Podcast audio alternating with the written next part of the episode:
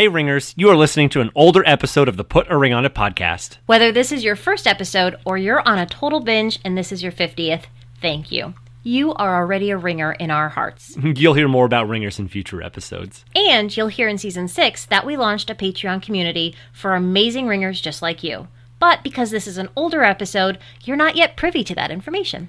And we didn't want you to miss out, so please accept our invitation to join us at patreon.com slash P-A-R-O-I. That's P-A-T-R-E-O-N dot com slash P-A-R-O-I. Patreon is a membership platform that allows amazing listeners like you to support fun loving creatives like us in a really big way. Yeah, you can become a supporter for as little as two bucks a month, and we've got some amazing benefits for you, like getting your questions answered, one on ones with Danielle and I, and a ton more. All are welcome, and we can't thank you enough for your support. Okay, now on to the show. Today's show is brought to you by BarkBox. Get one free extra month at getbarkbox.com slash ring. Welcome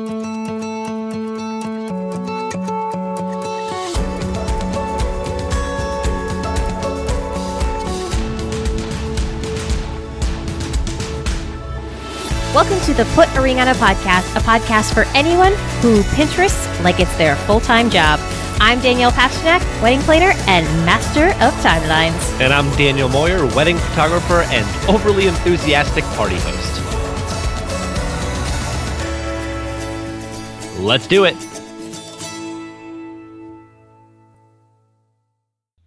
Welcome to episode 42 of the Put a Ring on It Podcast. I'm Danielle. 42. That's Dan. 42. 42. If you guys cannot hear, I am way excited because Danielle's finally allowing me to say some things on an episode of the Put Around podcast. So I'm gonna like I, I get to say a lot in this episode, and there might even be some good things that you could take away from it. Yeah, this is a topic that's very near and dear to Dan's heart. So I'm glad that we are incorporating some of your world into today's episode. Yeah, yeah. I still But have we my came up with this opinions, together. of course. Oh yeah, we This came up with it together. Well, And that depends. If you like this episode, we came up with it together. If you don't like this episode, it was all Dan. It's all Dan's fault. um, yeah, like I, I remember. I think this actually came out of something that I had asked you years ago, because I have on my website some some wedding planning tips that are photo specific, Oh. and on there it also says created in conjunction with Danielle Pasternak of DP Knack Weddings. And go. sure enough, we use some of these, and I uh, we're going to talk about them, and some of them are directly from your brain. So we did do it together, everyone. Nice. I thought you were saying you you um, wanted to do this podcast years like this episode years and years ago, and I just haven't been letting you. And I was like, no, man, like, bring it. I remember we were brainstorming for this season as to what topics we wanted to do and like taking in everybody's questions that we received. And you were like, I have four episode ideas all about photography. I'm so jazzed. And I was like, awesome, Dan, what are they? And he's like, I don't know. I can't remember. I like thought of them, and then uh, like I went to write them down. And immediately, I was like, "Oh, squirrel, cat playing with the string. That's so adorable." Oh crap! What was I gonna do? Yeah, my brain runs at like ten thousand miles a minute, and Yeah. I'm constantly thinking at hundred miles an hour, and Yes. that's what happens sometimes. Yeah, so we thought out of all the things that Dan was thinking of, this was the one I was able to extract from his cranium. And we are going to talk today about 10 tips to get the most out of your wedding photos. Don't laugh at my accents. We've been through That, this. that, that was that, that was an Arnold accent, I think. I don't know who that is. I was going for more like evil doctor. Like evil, Oh, that's you know. definitely Arnold. That's definitely Arnold Schwarzenegger.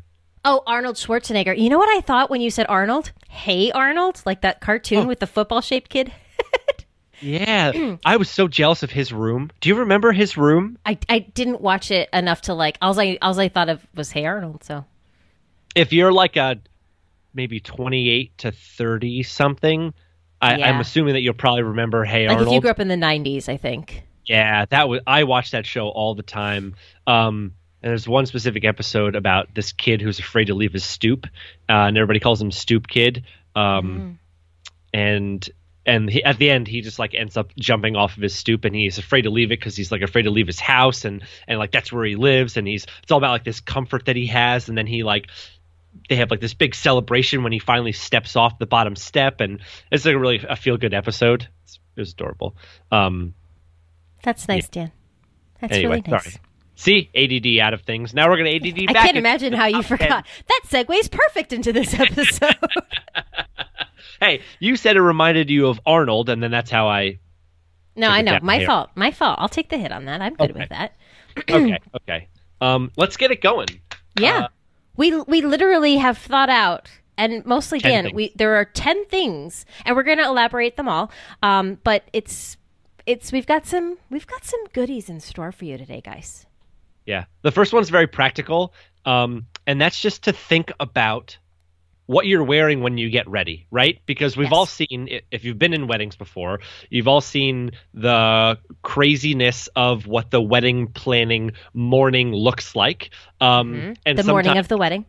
the yes, yeah, the morning of the wedding. It's easy to forget um, to just get yourself ready. So, what I would say is uh, the big trend right now is things like um, uh, monogrammed pajamas or or like the little uh, button-down shirts that have like you know the monogram on the corner or something like that, and they're super adorable. But and basically, put it this way: you want to change out of last night's wrinkly pajamas um, and Yeah. add some embroidered shirts, robes, things like that. What do you think? Right. And I, I mean, I think it, it obviously depends on your budget because it can get expensive to supply all of your, um, you know, your wedding crew, your bridesmaids or whoever it is with a fancy silk robe or a button down shirt with their monogram on it. But you, you don't have to gift them that. You don't have to make them buy it. You can just let them know, like, hey, wear a button down shirt.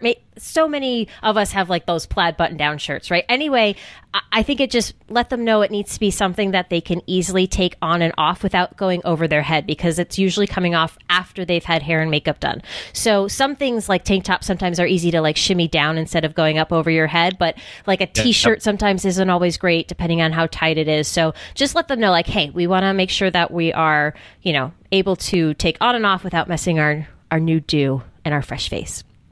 And also, I'm going to add this tip because I think Dan, it would be really weird if you said this tip. But ladies, you need to take off your bras in the morning. Yeah. See, Dan, you don't want you the can't tell straps them to be showing. I Well, not cannot that- say that, but Yeah, it's not necessarily as much the straps. It's actually the marks that we get Yeah, on our what I meant. shoulders and like on our back and different spots um, from any tight fitting clothing. Same goes for jeans.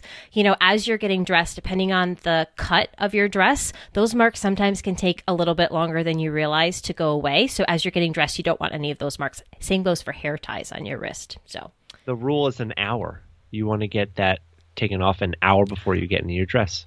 I I think it depends on your body. I will have marks on my skin for a very very long time. Really? Yes. Man. Yes. I bet I have very sensitive skin. So I think it just depends. I think it's, you know, and that goes back to those different things that you can wear. Wear something that's going to be uh, braless friendly so that you don't feel like overly exposed in any way because it's being documented, you know, for, for many of us, right? Very true. And we don't want any free shows. None of that. Nope, nope, nope, nope, nope. All right. On to tip number two or dose or wait, ni. Ni. That's Japanese for uh-huh. two. Or zwei, Ooh. which is German for two. Welcome to the Put a Ring on It podcast where we tell you different languages for the number two. it's like Sesame Street. So Today's episode. is today's episode is brought to you by the number dose. Two. Yes. Okay, so number tip number two is deciding whether you want to do a first look reveal. Ooh, very nice. So, I, first look and reveal are are used interchangeably. Some people call them a first look. Some people call them a reveal. Um, some people call them a first notice, which is very. I don't really like that one. Anyway, First um, a touch. first look, first touch. Um, so essentially, defining a first look. The first look is a a private meeting of the two of you before the ceremony, and essentially, it is a moment where the two of you get to see each other for the first time away from the pressures of the crowd, away from the pressures of family members being there, unless you want them there. Um, but essentially, usually what it takes place in is uh, a pretty area where your partner uh, will will stand facing one way, and then uh, you will walk up behind them, and you can either tap them on the shoulder or say, "Hey, baby," and they they turn around. Okay, so tip within a tip here. Um, the big thing right now is to have you know one of you facing away, and then you know somebody else walks up to the other person and like taps them on the shoulder. They turn around and hug and kiss right away, and everything's great. Um, but what I prefer to do is have you know one person you know face one way, and the other person walks up to them, and they stop usually like like maybe five seven feet away, um, and then just say something sweet. Hey babe. Hey honey. Hey lovey. Yo. Turn around. Um, and when they turn around, there's this beautiful little moment where I I have the ability to actually get the reaction over one of the over the shoulder of the person who like they're seeing.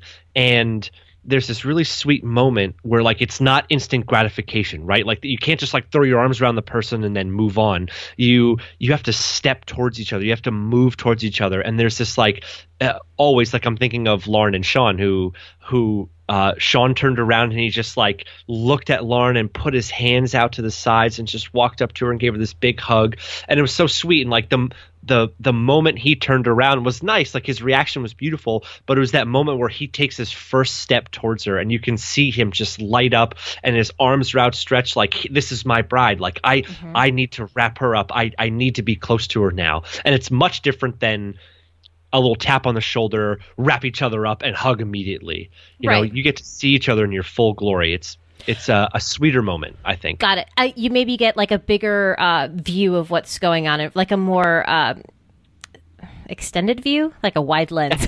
you know, like, yeah. Instead yeah, of yeah. the person just being, you know, directly behind you, you get to sort of like take in the full image of that person, exactly. which is very cool. So, from a photo standpoint, cool, but also from like your personal perspective Right, because I, I agree. I, it's not often, or it's not uncommon for me to see when I um, am peeking behind a bush watching a first look happen. It's not uncommon for them to embrace and then sort of like take a step or two back from one another to like take it all in.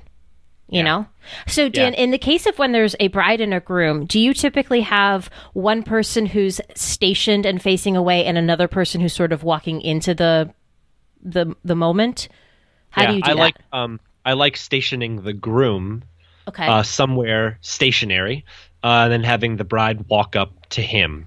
Mm-hmm. Um, and the reason why that is is because if you have the the bride standing still, um, and the groom walks up to her, you're kind of already seeing the bride as as he walks up. By nature, yeah. By nature, I think there's more. Um, there's usually more of a wow factor, or more of a you just don't know what the bride's going to wear. With our guys, it's like a suit sort of a, nice suit. Tux. I mean, you are going to look damn fine in that suit, but yeah, you know what I mean? Like it's it's a little bit less of a surprise, especially because you've probably talked to the bride about what exactly you're wearing, at right. least to a certain degree. So in the case then if you have two brides or two grooms who haven't been getting ready together where they are doing this first look where they're seeing each other for the first time, is it better to have one person or not stationed or how do you do that then? Um, that's that's a really awesome question and one of the things that i like doing is is trying to find some scenario where maybe they can they can walk out of two separate areas and see each mm. other at the same time um like i'm thinking this wasn't uh, a same-sex couple but um it was something i did a long time ago where i had this couple was getting ready in a hotel and it it was not like an awesome hotel. It was a lot of people around and everything, but I saw this one opportunity for a unique first look, and I essentially placed them on opposite sides of this like giant column, and it was cool. a square column, and uh, it was maybe like four feet. This is massive column, like four feet on each side. So I had them facing away, and then I just had them reach around and hold hands. Um, and they held hands and they were kind of like feeling for each other. Uh, and then they touch. like were able to turn and see each other, and it was really sweet. So they were on complete opposite sides, not like on the corner to corner. Mm-hmm. Um, and so that's one way that I would say like you can just play around with it. So if you can, if you can walk out of of two separate areas, that's a great way. Or you can do it, you know, traditional, and that's it. Um, I mean. Right. Uh, one of the same sex weddings I had, uh, one of the guys that was in Center City, Philly, he had to walk just a, a lot longer than than the other guy. So it just made sense for Ethan and I to walk to the park where we were at, and then Noah was just going to walk up um, shortly after that from where he was at, and it just made sense for us to be hanging out there since we got there first. Noah walked up, everything was good, no big deal. Right. And I think depending on the type of um, personalities you both have, you can. Well, I think you can only plan your first look so much, but I think there's um, a healthy amount of planning that maybe should go into it. So I'm actually working with a couple now where the um, the one person is like working with me a little bit more one on one, and we're trying to figure out different locations um, that we can specifically do it, whether we're doing it on site, off site, because all those things come into play when you're thinking about Yeah. timing of things. Um, but the other partner is like, can we just sort of wing it that day and see what happens? And I'm allergic to winging it, so I was like, no. um, but like, there's a certain level. Like, I know not everybody is like born planner, so like you want that certain level of spontaneity. But I do think there's like a healthy amount of planning that maybe should go into it, just so you're making the most out of that time. Because if you spend 15 minutes being like, oh well, where should we go? And I don't know. Well, I don't know where should we go. Like, well, do we want to leave? Oh, but if we leave. Who's going to drive and how are we going to get there? Oh, but then how are we going to get back? Right. figuring that all out in advance will eliminate the stress of that on your wedding day. And I and I get like I said not everybody wants to plan plan plan plan plan plan but helps. Yeah, I, and this is I'm not trying to downplay the importance of the first look, but I almost I I I I champion ease of travel, like ease of location versus like a super pretty spot for the first look. Like I just want a clean runway area, uh, you know, a couple of feet where it's a um, a clean shot for you know one of the one of the people um, walking up to the other person. Like I just want a clean space, um, and that's it. Because in in my opinion, it's not about the space in that point. Like when we get to portrait time, it's about the space and you guys' environment, you know, interacting with it and pretty things. But that first look is about the two of you and the reaction that you each have seeing each other first. So. You know that that's what I champion first. Um, is always Right. just ease of getting to the place first. Right. And I think um, when I say like a healthy amount of planning, it's like saying we're going to do our first looks in the courtyard of the hotel. It's not saying we're going to do our first looks in the southeast corner in the courtyard of the hotel by that rose bush. This is where you want to let your photographer come in and do their thing and, you know, evaluate the lighting and all these different things that are happening. But you're saying we're going to have our, our first looks in the courtyard. Um, if it's raining, we're going to do them in that really pretty um, room in the lobby. Done. You know? Like, so Yeah. you don't need to plan out every little thing. And I want you to trust your photographer in letting them sort of uh, find a good spot too. But if you have like a super um, important spot, though maybe Dan, you would argue with this. Maybe if you have a super important spot that you want the first look to happen, let your photographer know. Though, would you argue that it's better to do the first look in a more easy spot and then do portraits in that special spot? Um, it's both. I mean, Okay. if the special spot works and Yeah. and like it's not in like full sun or something like that, then um, then I say go for it. But Cool. um, if it's a little more tricky or if it's like a small condensed space, then I say, hey, let's just wait for portraits for that spot. Right. Um, I'm usually a big So- fan if if they don't have to get transportation to get to the spot. It makes things Yeah. a little bit easier, and you just you just maximize your time that day a little bit more. Yeah, and you also have to think about privacy too. Like I- I've done first looks on literally on the streets of of Philly, uh, and just like people are walking by and they're like clapping and they're in the background chanting and like doing the dog stuff, that like the hoo hoo hoo hoo, the woofing thing. Which may Um, be great if you sort of thrive off that, or maybe Yes. you want something much more private. I do Exactly. think you also want to be mindful of where your guests are at this point in time. Like, are they checking into a hotel? Like, are, are you going to be crossing paths that way? It's it's all different things that it's great to talk with your photographer and your coordinator about. Um, so I guess the final question or things to think about with a first look is if it's right for you or not. Um, I think there's a few things that you should consider. Uh, um, so being a photographer, uh, they they definitely make my life easier. It allows me to have more uh, portrait time. It usually frees up the timeline for you to be able to spend more time with your guests during cocktail hour, things like that. But the groom and me, I'm a traditionalist, so I I built up in my mind that I wanted to see you know Rachel coming down the aisle towards me. So like if you this like doesn't sound awesome to you, don't do it. Right? Like Right. it's on you. Yeah, whatever. It's it it. Allow yourself uh, the ability to do what you want to do. Right. Um, but here are some things to consider. If your ceremony and reception are at the same venue, where essentially you're like doing the ceremony and then you go right from ceremony into cocktail hour and then from cocktail hour right into the reception, I highly suggest doing a first look, unless you don't mind missing your entire cocktail hour. Right. Um, but sometimes things can get a little uh, tricky if say you have a winter wedding or a late fall wedding and maybe it's on a friday where you've got a late ceremony and then it's dark by the time cocktail hour rolls around um, and then you want to do portraits during that time but you really wanted sunny portraits but you don't want to do a first look. So it's like it, it can get a little tricky during that time um, if you don't want to do one and just know that you may have to take most of your portraits um, around the venue because a park is going to be dark at that time or, or something. Uh, Right. So I highly suggest, you know, if your ceremony reception in the same place, do one. Right. Um, this is where I think it gets like maybe overwhelming in the sense of like when you're planning a wedding, you're like, how in the world am I even supposed to think of all these things? And that's why Yeah. Dana and I, there is an underlying theme, eh, you know, well, there's several underlying themes with our podcast, but it's like, that's why you hire the professionals. That's why you hire those people that Yep. are going to guide you through all this stuff. So you don't have to right off the gate have the answers to all these things. You're going to get there. You know what I mean? You're going to work Yep. through it. I had a couple in 2014. Uh, they had a huge Catholic ceremony at one o'clock, and they still did a first look at 11 a.m. Um, and that was just something that they really wanted. They wanted to be able to spend the entire cocktail hour with their guests. They wanted to be able to just enjoy time, like get the family pictures done at this park beforehand. They didn't want to have to do any pictures in the church. They just wanted to enjoy themselves, and that worked. They they figured it out in their timeline with their coordinator and made it work. So yeah, Cool. And we're going to actually talk about, um, I have some thoughts to add to that on family photos, but we're going to talk about it more in another tip. So I'm going to table it. But let's move on Okay. to tip number three. Ooh. So What's tip number three? t- tip number three is planning enough time for portraits. Um, this Guys. is going to vary massively between photographers. But here's what I say buffer time, buffer time, buffer time. You can't put in enough buffer Say that time. five times fast. Buff- I just said it three times fast. Buffer time, buffer time, buffer time, buffer time, buffer time. It's not as hard as you think. I'm not amazing. I'm, it's just not as hard as you think.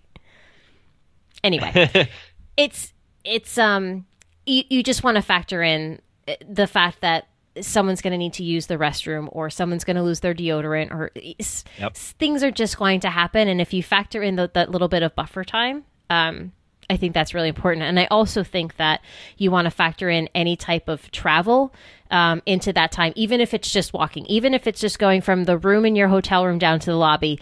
It's going to take a few minutes to, to, unless you know how to apparate. Shout out to the Harry Potter fans.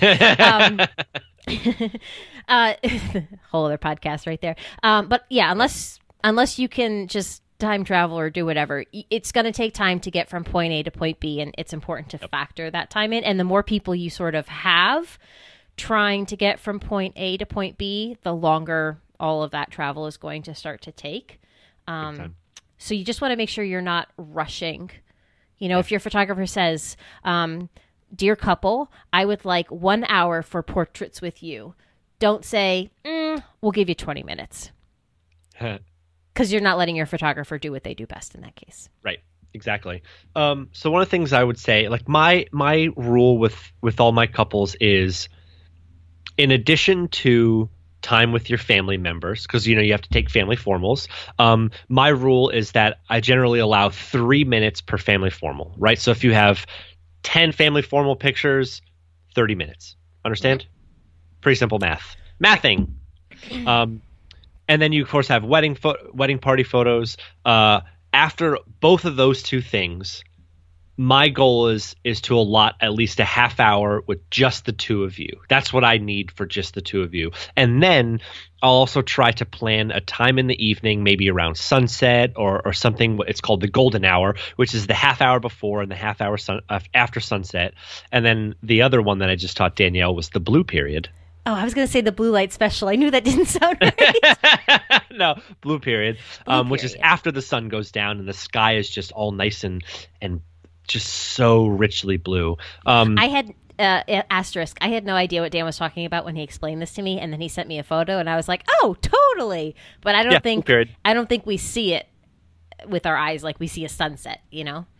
Yeah, it's it's so it's the perfect time because it's when all of the ambient light that like especially in New York City or just outside at a park or whatever when the lights tend to be very yellowy and warm and the sky just reaches this like rich blue. It's my favorite time because of those complementary colors and it just it just works so well together. That's all.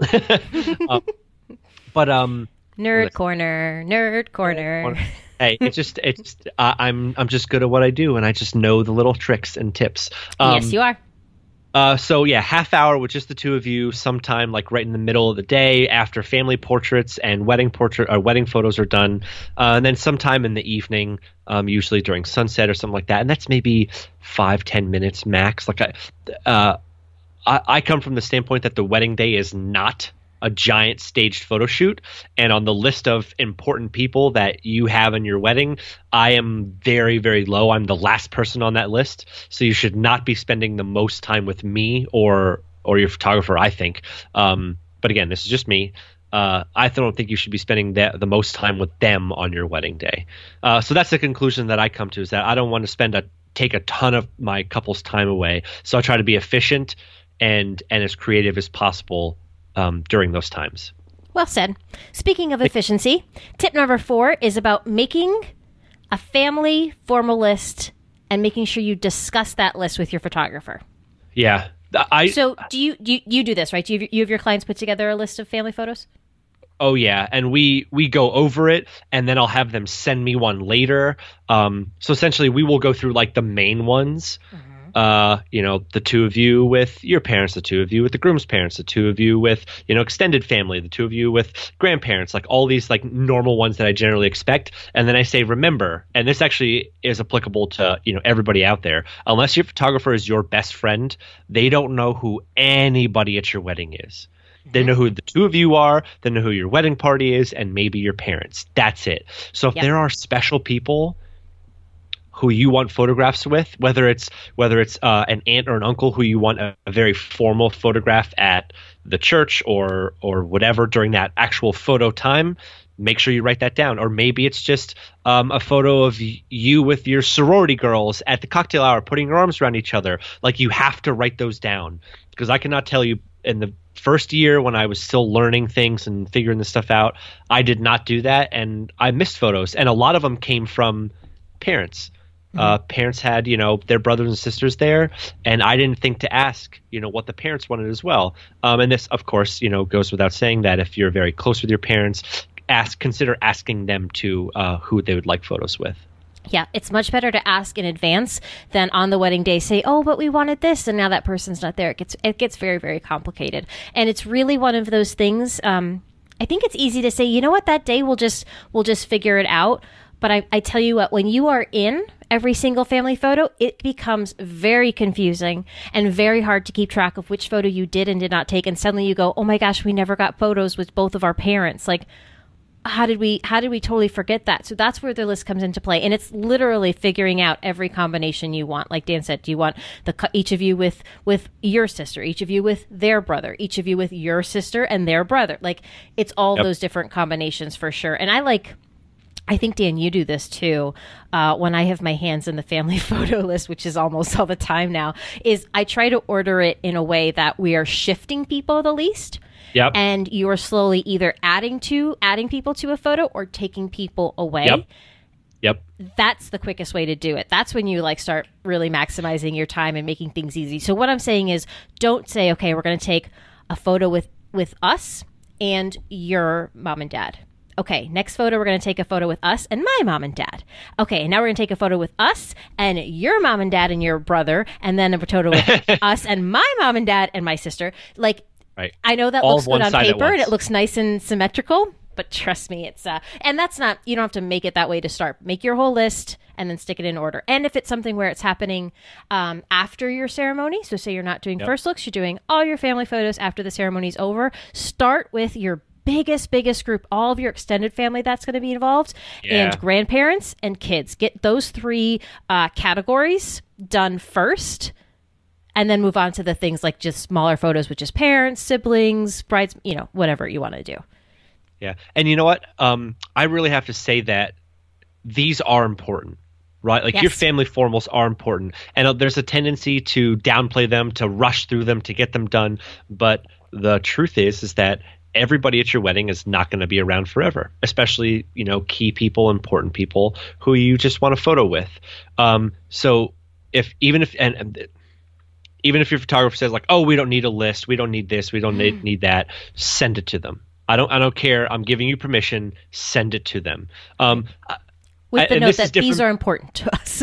yes, seriously. Um, I don't. Uh, this is different than like a shot list of like Correct. me and my mom looking in the mirror in the morning while I'm getting ready. Um, because uh, uh, that's a whole different topic. Uh, separate from this, Right, um, and I, I would say that most photographers don't need that kind of a list, Right. um, but they definitely, absolutely, 100%, you should send them a list of family formals and important people who you want pictures with. Okay, Right. do it.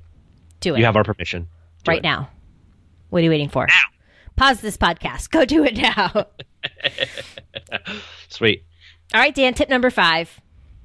Permits. Ta-da! And tip number six. No, just kidding.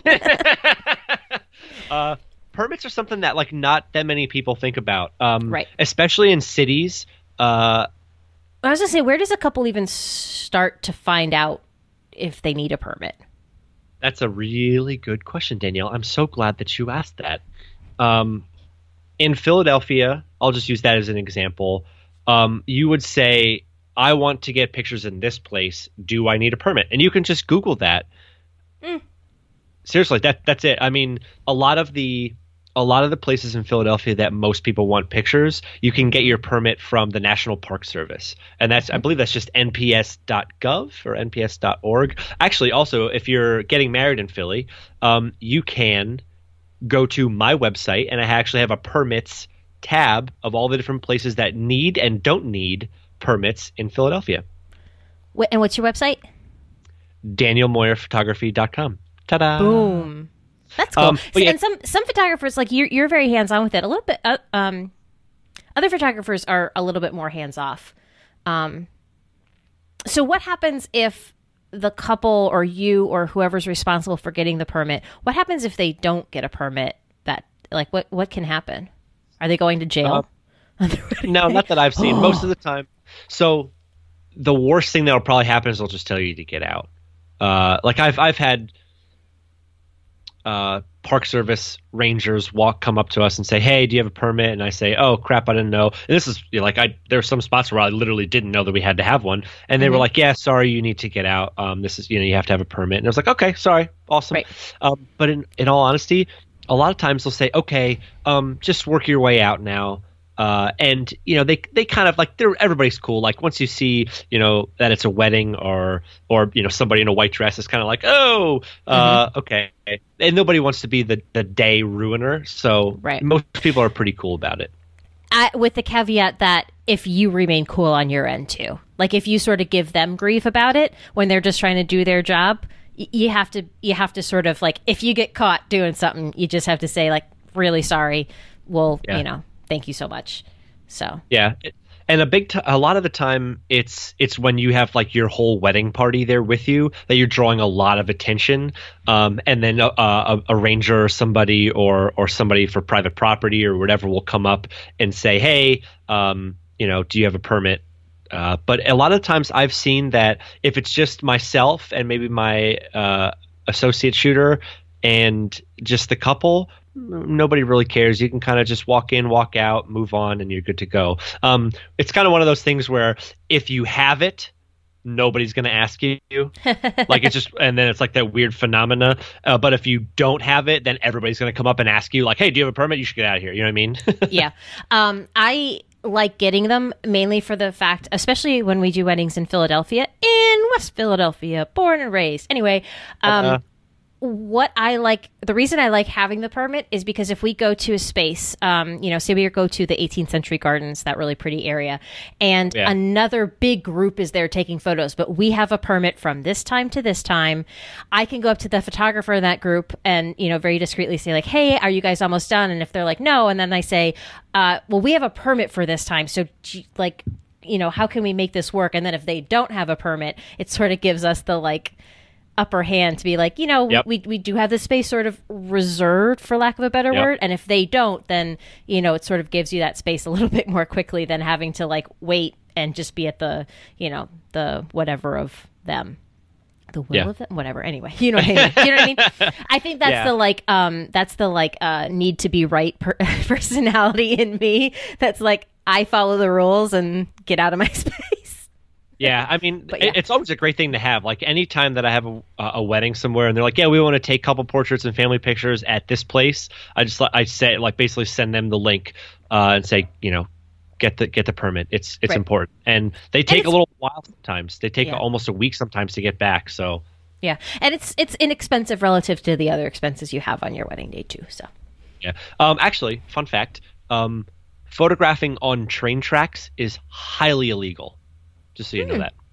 Yeah, big time. Like like they and, and if you get caught off photographing on train tracks, it is like not not a good thing. Like they, Wow. uh, some reason, like maybe it's just in Pennsylvania.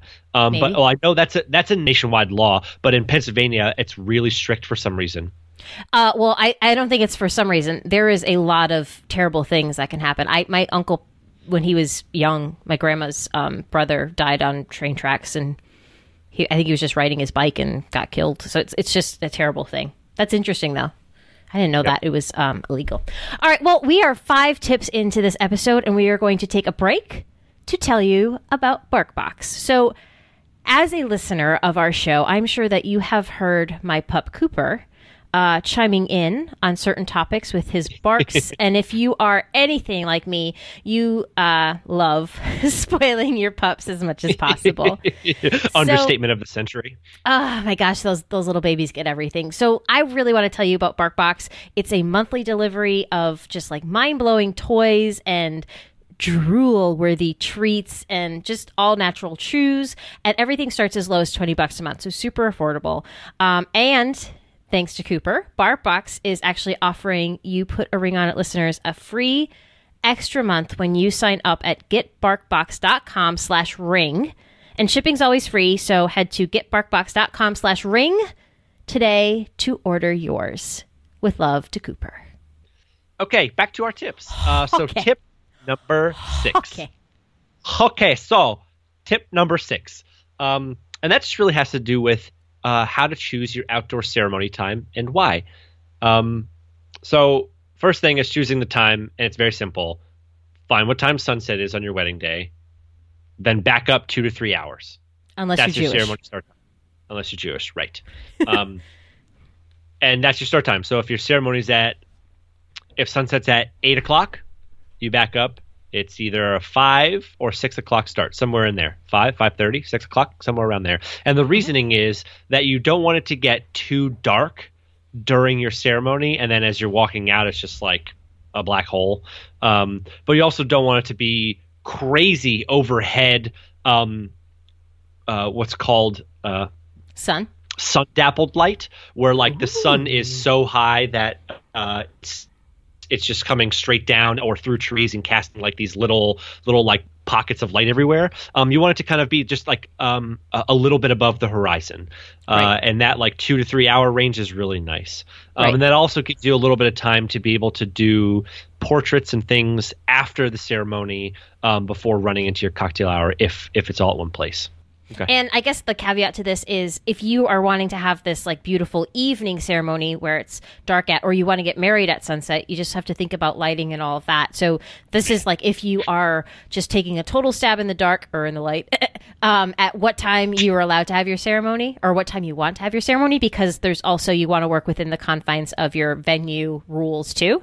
So if you're Yep. allowed a five hour reception and you have to be out there by 10, you know, then your ceremony obviously has to start at 4:30 or whatever. So Yep. just all things to consider. Yeah, and if if you have the ability to have your ceremony like directly at sunset um, know that like if you're having it directly at sunset say you're walking down the aisle at sunset um, that in five minutes it's going to be a whole lot darker very quickly so mm-hmm. Uh, this is a great time to add as many of those like tall candles as possible, like in those big glass jars, or or maybe some hanging candles, or Christmas lights, like just the white Christmas lights, or or something. Just add like a whole bunch of warm ambient light, um, and that'll do wonders. Uh, and and we'll add just a little bit of that warmth to your your ceremony and be able to, you know, add a little little special little special taste to it, a little special mm-hmm. feel. Yeah. All right, so tip number seven is making sure you're also factoring in creative portrait time. So, Dan, when right. we say even like portrait time or creative portrait time, like what in the world does that mean? Uh, that means the things outside of your family formals, uh, your wedding party photos, and just you know you standing um, in a pretty place looking at the camera, right? Um, and maybe there are some photographers who like this this time doesn't necessarily fit with where they just they focus a lot on the details they focus a lot on you know just camera aware pictures things like that. Uh, myself and I, I would say you know a good amount of other photographers uh, are also trying to create something artistic and and artful for you, something that you'd be able to hang on your wall that's maybe grander than like the experience where you include the venue or I call the I call them Where's Waldo portraits where like you know the the couple's like really tiny in the frame and you have this like vast landscape or a beautiful sunset where you're silhouetted or something like that. And all these things take time right? Right where it's not necessarily just a photo of you and your partner on a wall. You have this yep. like very cool artwork but you're also in it. I like that. Right right exactly. And so that that takes a little bit of time. So for me, you know, I said before I need like a half hour, and it might take me 15 minutes to create just like the one picture that I'm trying to to go for. Because you know so i do the family photos and then we do wedding party photos and then we get rid of all those people. They go inside they're enjoying everything relaxing.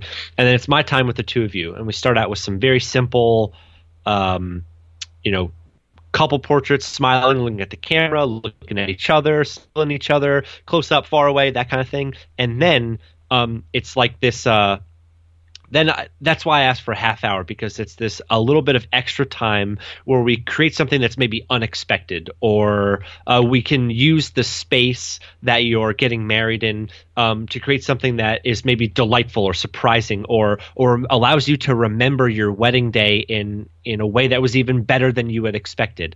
Um, so that's the goal behind like uh, setting aside time for your photographer just to be creative and and do their thing.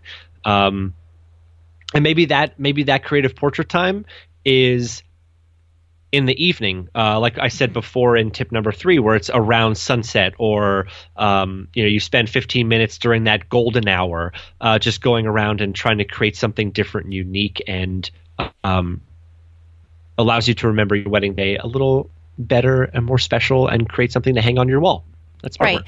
And this is like these are the photos that end up on the photographers' websites that end up in the blogs. Those those photos that you look at and you go like, "Wow!" Like that's just yeah. it's it's the reason you one of the reasons at least you hired that photographer. And yeah. in many cases you need to give that photographer a little bit of time, dedicated time to make that photo happen. Those those things don't just like pff, happen and like, "Whoa, look at this great shot." Like it takes a little bit of a little bit of forethought. Still yeah, and I'm using the word forethought right.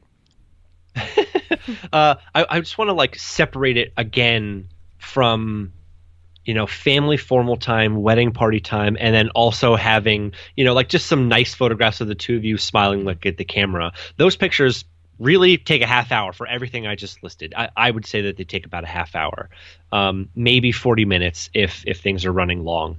But it's it's these like I, I, call it allowing time for the unexpected, right?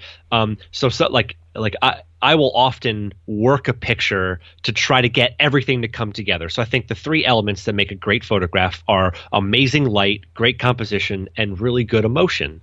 And those things if you look at a photographer's work, um, you might see one of the things or two of the things in a photograph, but one one that like really stands out, you'll see all three of them come together.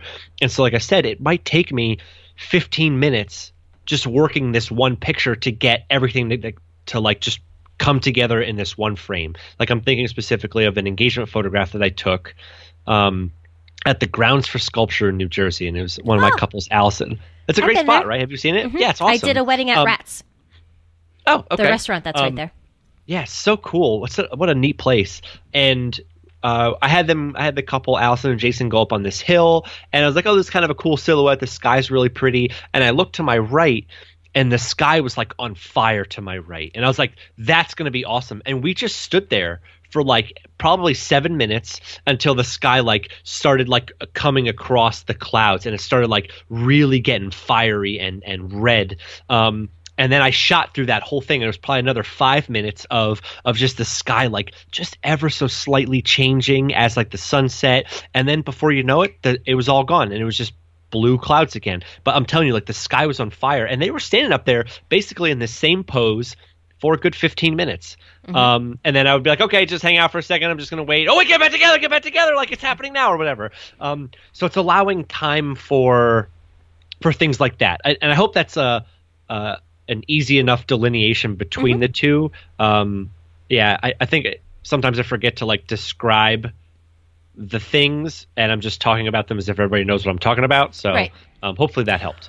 We're just not all on your level, Dan. and I think um you know, this that was like a lot of conversation about uh spending a lot of time in like a pose and like just just you know posing things. And this next tip is maybe the opposite. And it's it's not that we're contradicting it here. It's more about finding the balance of spending a little bit of time with that. And tip number 8 being like just being present with the the people around you. Because I- I don't know about many of our listeners, but for me, some of my favorite photos of myself are the photos where I'm just like being very genuine and in the moment and not posy.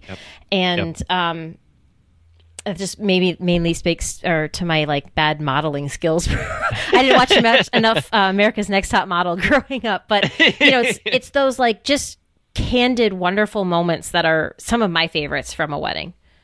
Yeah. Um, and you're right. Like, I'm not trying to say the complete opposite here, but um, I'm going to say that you have to give time for both, right? So there's there's this balance, and I had mentioned this a little bit earlier uh, about like not turning your wedding to this giant stage photo shoot, right? Where so okay, so basically I'll just tell you exactly what I tell my couples in like that last like two to three week planning period, and that is that you know we're going to schedule photo time on your wedding day. We're going to schedule the hour, hour and a half for your wedding party, for your family formals, for creative portraits of the two of you. Um, but outside of that time, it's your wedding day, right? And as I mentioned before, like if you think of all the people who are coming to your wedding, um, on the list of all those important people, I am at the bottom of that list. Your photographer is at the bottom of that list. That doesn't mean that they don't have a very important job but you should not be spending, in my opinion, the most time on your day with them. Um, and I would say the more that you just forget about your photographer, forget about me, the more that you just love on your friends and family, the more that you just like hug and kiss and smooch all those people who who have come there to support you, the better your wedding collection is going to be. Because if your photographer's doing their job um, and they're documenting the real moments as they un- unfold, then you're going to love your wedding collection because all those little in between moments are real, right? Like it, it, it's authentic. Um, like don't get me wrong, and I'm going to. I'm, this might sound like I'm downplaying everything I just said about like creative portrait. No, it's about But- balance, balance, balance, balance. Yes. Um, I can do a lot of cool stuff with a camera, right? Like I can do all these big. I could throw it in the air. I can spin it on my finger. I can dangle it. you know, like, but but that no, it's all good. Um, like I can do a lot of neat things with a camera, and I can you know add all these flashes and lights and blah blah blah blah. Uh, but that doesn't mean in 30 years from now, when you're sitting on the couch with your kiddos, that that any of those photographs that are really cool or trendy right now are going to mean anything to you. And what I have to say is, the, my favorite photograph, and I talk about this all the time from our wedding, is the photographs of my dad and Rachel's dad sitting in our backyard at our rehearsal dinner, just talking. And I love that picture so much because it means a lot more now. Um, and it's like like I'm just so thankful that Joe had the wherewithal to just like take this picture from our deck, like of them just sitting there in this big row of empty chairs, and it's so perfect. And it's like like yeah, I love the portraits. We've got those hanging on our walls, but the pictures that mean the most to us are those in between moments. So let me let me. Uh, I'm just going to keep going here. Um, if you were to tally up all these like wedding pictures that you need. Um, you smiling at the camera, your partner smiling at the camera, a picture of the two of you, maybe you with your your your wedding party getting ready in the morning, maybe your parents smiling while they're getting ready, maybe um, your first dance, your first kiss, you know, you're walking down the aisle, the reactions, like you total all those, all those things up, maybe it's 50 pictures, 75 pictures. Where, where do all those other hundreds more come from? Like, uh, you know, I deliver between 700 and 900 photographs and most of my couples put 100 150 uh, 200 photographs in their album. And the one thing that i can tell you from all the albums that i've created with couples the one thing i can tell you from following up with couples and talking to them and asking them like what are your favorite photographs? Six months a year two years down the road is the ones where they were lost in their own little world loving on each other, or when they were laughing or crying or cheering or toasting with all their friends and family who are there to support them because it's real and it's them and it's with the people who mean the most to them. And that's the goal. And that's how you should spend your wedding day is wrapped up in those people and getting lost in the moment. Like, oh man, I just I, I, got one more thing.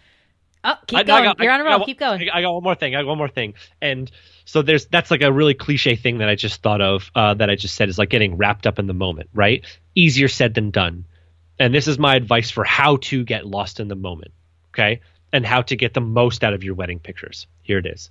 It's two part. No, no, I already said the first part. It's one part. One part left.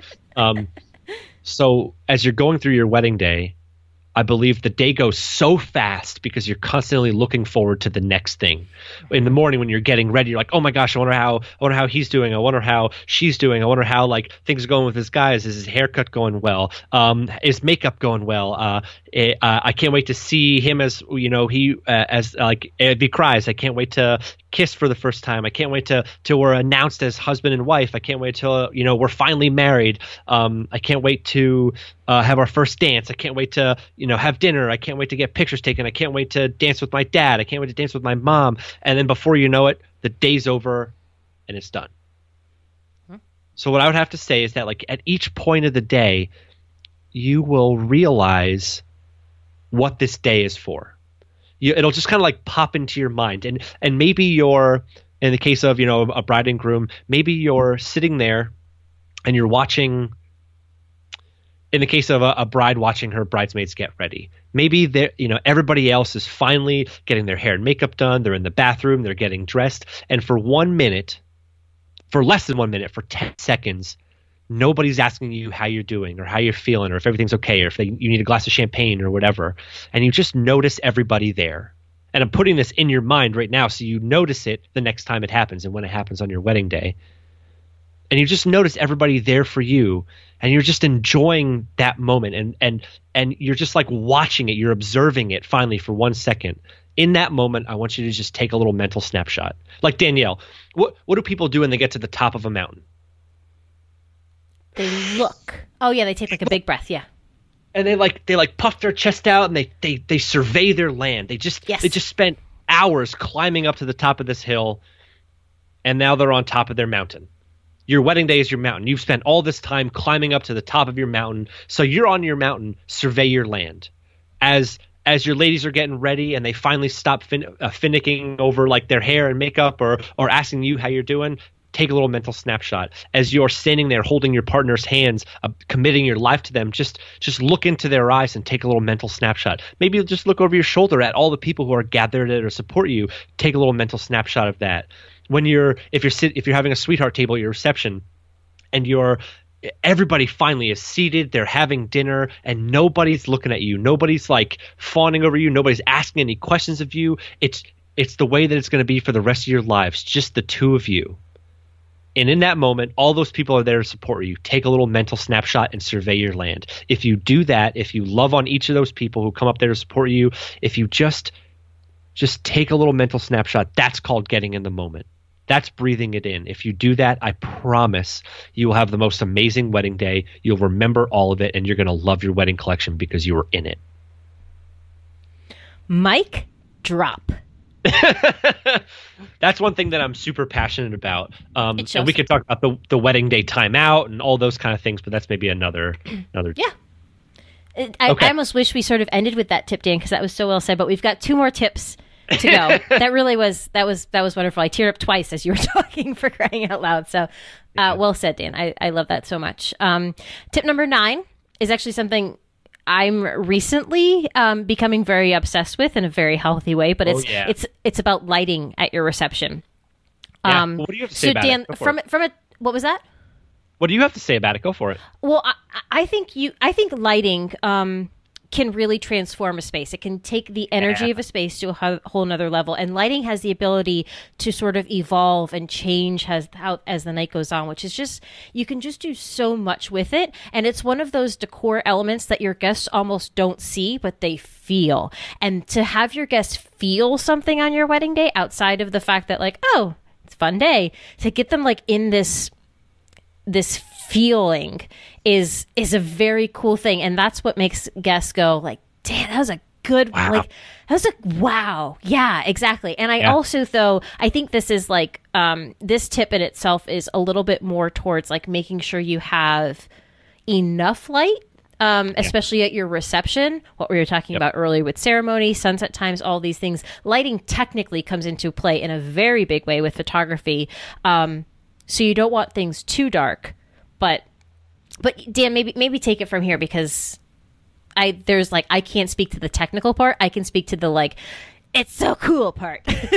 no, actually, I, I'm I'm leaning more towards the "it's so cool" part. Um, okay. like like because I so I bring my own light. Like most most receptions are pretty formulaic for me. Is it a white box? No. Is it have a white ceiling? Yes. Does it not have a white ceiling? Okay. What kind of ceiling is it? Do I need to put up lights on stands? But it's like it's it's an equation that I need to solve. But my thing is that it it does add more visual interest if there is a a feeling that goes along with it, right? So, um, so the simplest answer is, or the simplest example is, you know, for our wedding, I really wanted the me as a visual person for the reception to look how it felt right so so we did breakups which are like these like big kind of like fun shape patterns that like move on walls and things like that we did uplighting um i had the Sometimes confetti also called- Breakups also sometimes called gobos too. Oh yeah, gobos, Yep. right? Mhm. Um, yeah, so like, so I I added those things because I not that I wanted it to feel like a dance party, but if you got like lights and things like moving around you, and like Rachel and I love to dance, and we love to party and have a good time. Um, it's kind of hard for for guests and people to not want to be like in that environment and, and interacting with it if it feels like like they're the doing the opposite of what that space is meant for. Does that make right. sense? So think of like a nightclub. If you went to a nightclub and all of the just it was just like the the overhead lights were just on. You know what I mean? It was just like a, a regular room and all the lights were on, but the music was playing. You probably wouldn't get up and dance as easily or as quickly if those lights were down and there was like things happening and like fun lights People flashing at you. you. right, exactly. Like we as humans feel most comfortable dancing when we're a little bit not in a spotlight, right? Like so if you have this reception space and the lights can't be dimmed and you have to just have full lights on a dance floor, um I've never seen a packed dance floor in full lights. And and I mean like lights in the sense of um like just like your regular daytime light bulb lights. Um I love when a DJ band whatever brings those like dance floor lights where things are going, not the laser dots. We don't like the laser hate the dots. laser dots. We Nope. don't like the laser dots. Just when there's this energy of like different colored lighting and all of these, you know, whether it can move to the music, that's always really cool. I don't know, even I don't even understand the technicalities of how that happens, but it blows my mind every time. But just that type of environment, people become, like we said, they interact more, they become more engaged, they feel more comfortable getting out there and getting their like really freaky dance moves on, which are Yeah. very fun to watch for me. yeah.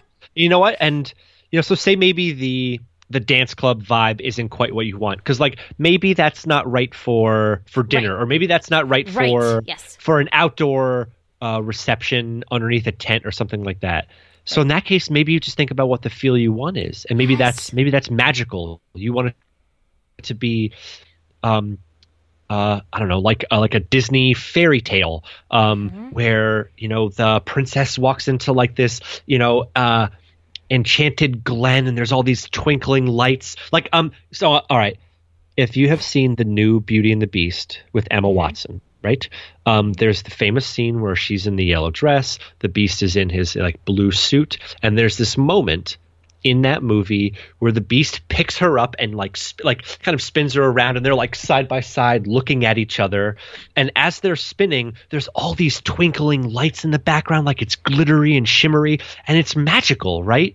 So you can do that same thing it, whether that's just uh, lighting, like wrapping your tree, uh, some of the trees in your space with um, with a whole bunch of like twinkling white lights, or or letting some dangle from the trees, or or buying hundreds of those uh, of real candles and putting them in a safe jar, or maybe you just buy the flickering um, uh, battery powered ones and just buy tons of them. Like you have to have a lot of them if you want it to feel magical, um, and do that, and that'll help transform your space. Not so like you're partying, but to to add to the experience of what you want people to feel.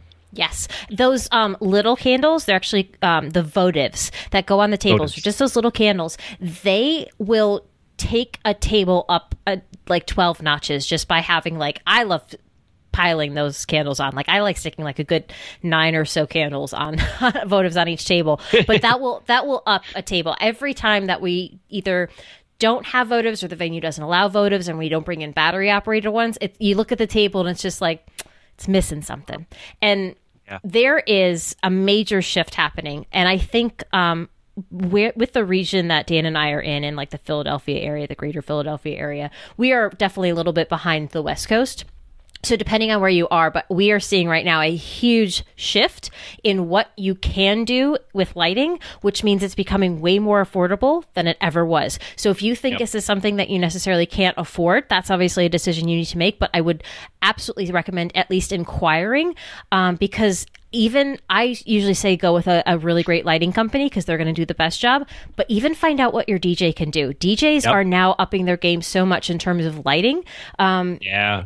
that they can um, they do this thing called pin spotting where they can shine like this super um, directed spotlight at your cake at your centerpieces you want to Yeah. say like you want to So like talk pretty. about taking a hundred dollar centerpiece and making it look like a thousand dollar centerpiece pin spot it like it's Yep. it's those little things and i and they're not as expensive as you might think you might think like i i can't afford to put on that type of production it's becoming much much much more affordable and the impact Yep. it has on all of the other things that you're investing money in it shoots everything up so much i love it i Yeah. love it so much at the at the base, if you go to your DJ and say, "Hey, uh, what what what does uplighting look like? Like how how can we do Mm-hmm. that?" That's like that's like level one. If you just want to like add a little pizzazz or something, level one. And sometimes they actually can take the the uplighting and they're synced to the music. And this is just like just the uplighting. Like we're not talking about anything else. Um, and they're synced to the music, so the whole room changes as like the dance floor's happening. But Yep. but during dinner, they maybe just put like a champagne color on the wall, so it's classy and glow. elegant. yeah Yep, Ex- Yes. it's so Yes. nice. And when we say uplighting, uplighting is um, a, literally a light placed on the floor right at the base of your wall that shines straight up in the air. And what it does is it Yep. takes most wall colors and changes them to whatever color it's flashing up. Some walls are really tough to do it depending on what color they're painted or or how they are structured. Uh, this is Yep. where like you know it depends on the venue, but that's you're specifically like washing the wall and therefore the entire space in a in a different color. Yeah, it's pretty And, awesome. and yeah, like candlelight is amber. It's it's so many things you can do that evolves throughout the night. And yeah. All right, Dan. That's so pretty. Wait, wait, I got one more, one more little Oh. little thingy. Um, Nugget, drop it. and it, it is the the don't of uplighting, and that don't is stay away from the color green, and. I- I'm not a fan of the color red either. Green, t- like, really messes with everybody's skin tone, um, and then red makes it look like, uh, like a dungeon. Good tip. Yeah. Or you just don't like Christmas, obviously.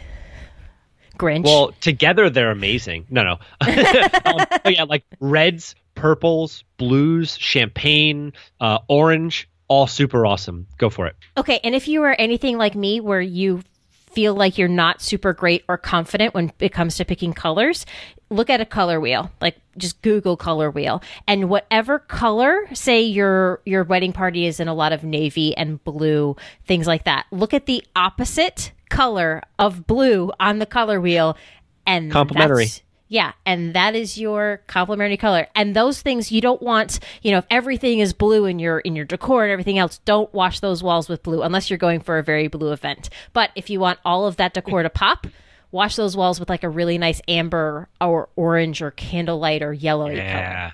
Not yellow, Yeah. not yellow yellow, but yeah. Complementary.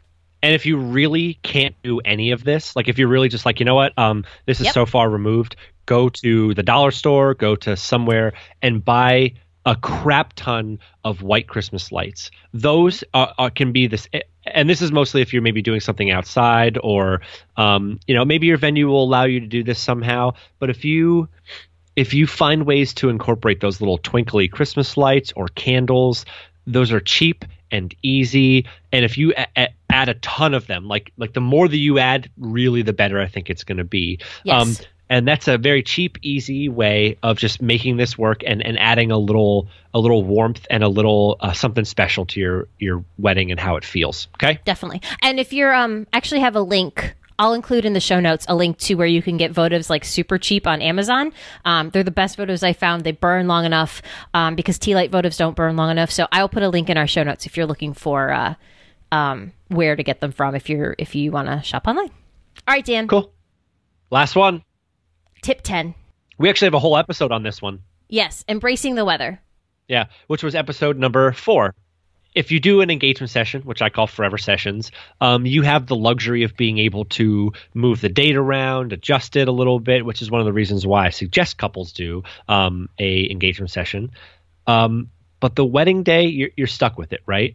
Um, and you have a couple different options. You can say, "This is terrible. I don't know what to do. This sucks.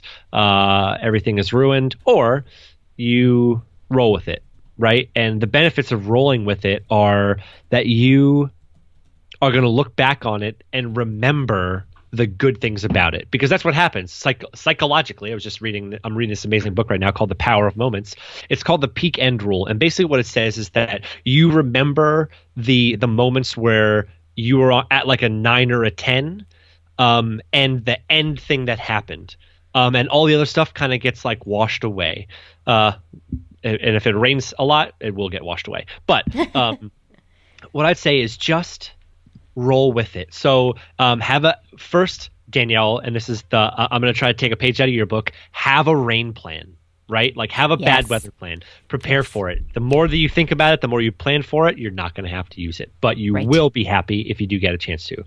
Um, and I'm going to let you talk about like the um, the plan in a second. Um, but photo specifically, go with the flow.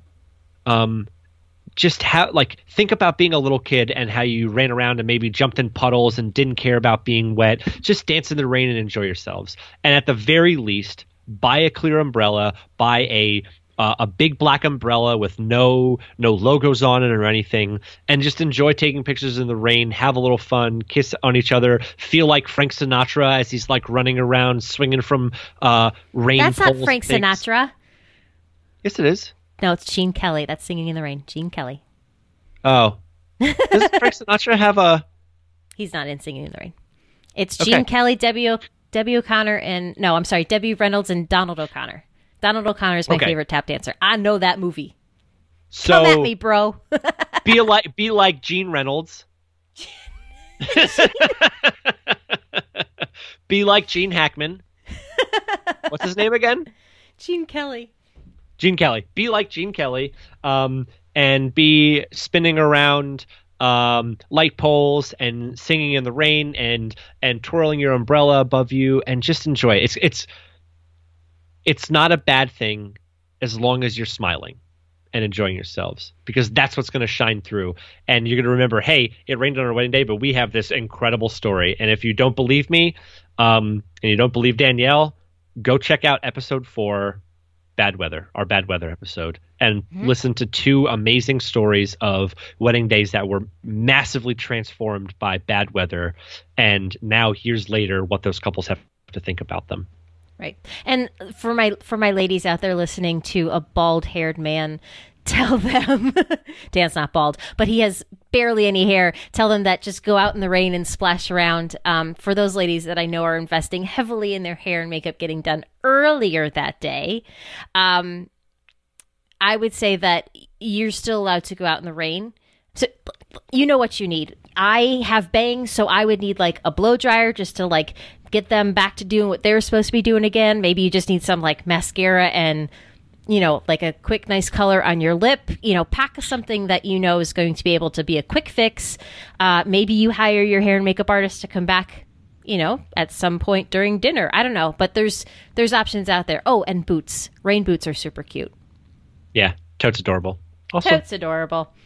But yeah, wow. like like Dan said, rain plans are so important. Um, or, or even just like bad weather plans are really, really so important. Um, and I think the another thing is, you know, when we say embracing the weather, it's also on one aspect, it's still going out there and having a good time and, and just having fun in it, but keeping in mind that sometimes plans will need to change. And while you may have had your heart set on taking your family photos outside, please don't make grandma stand outside in the rain just for the sake of getting that photo. Do you know what I mean? Like, totally. maybe you just, sometimes you just need to adjust, especially when it comes to grandma.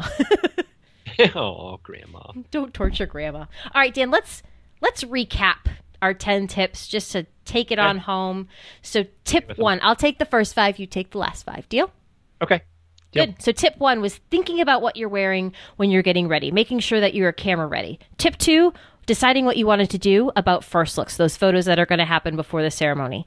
Tip three, making sure you plan enough time for your portraits. Tip four, making that family formal list and sharing it with your photographer. Tip mm-hmm. five was permits, making sure do you need one? Do you don't need one? What do you got to do about it? Okay, number six, tip number six was um, how to choose your outdoor ceremony time and, and when's the best time for that. Tip number seven was about creative portraits and the differences between those and why they're important than just family formals, wedding pictures, that kind of thing.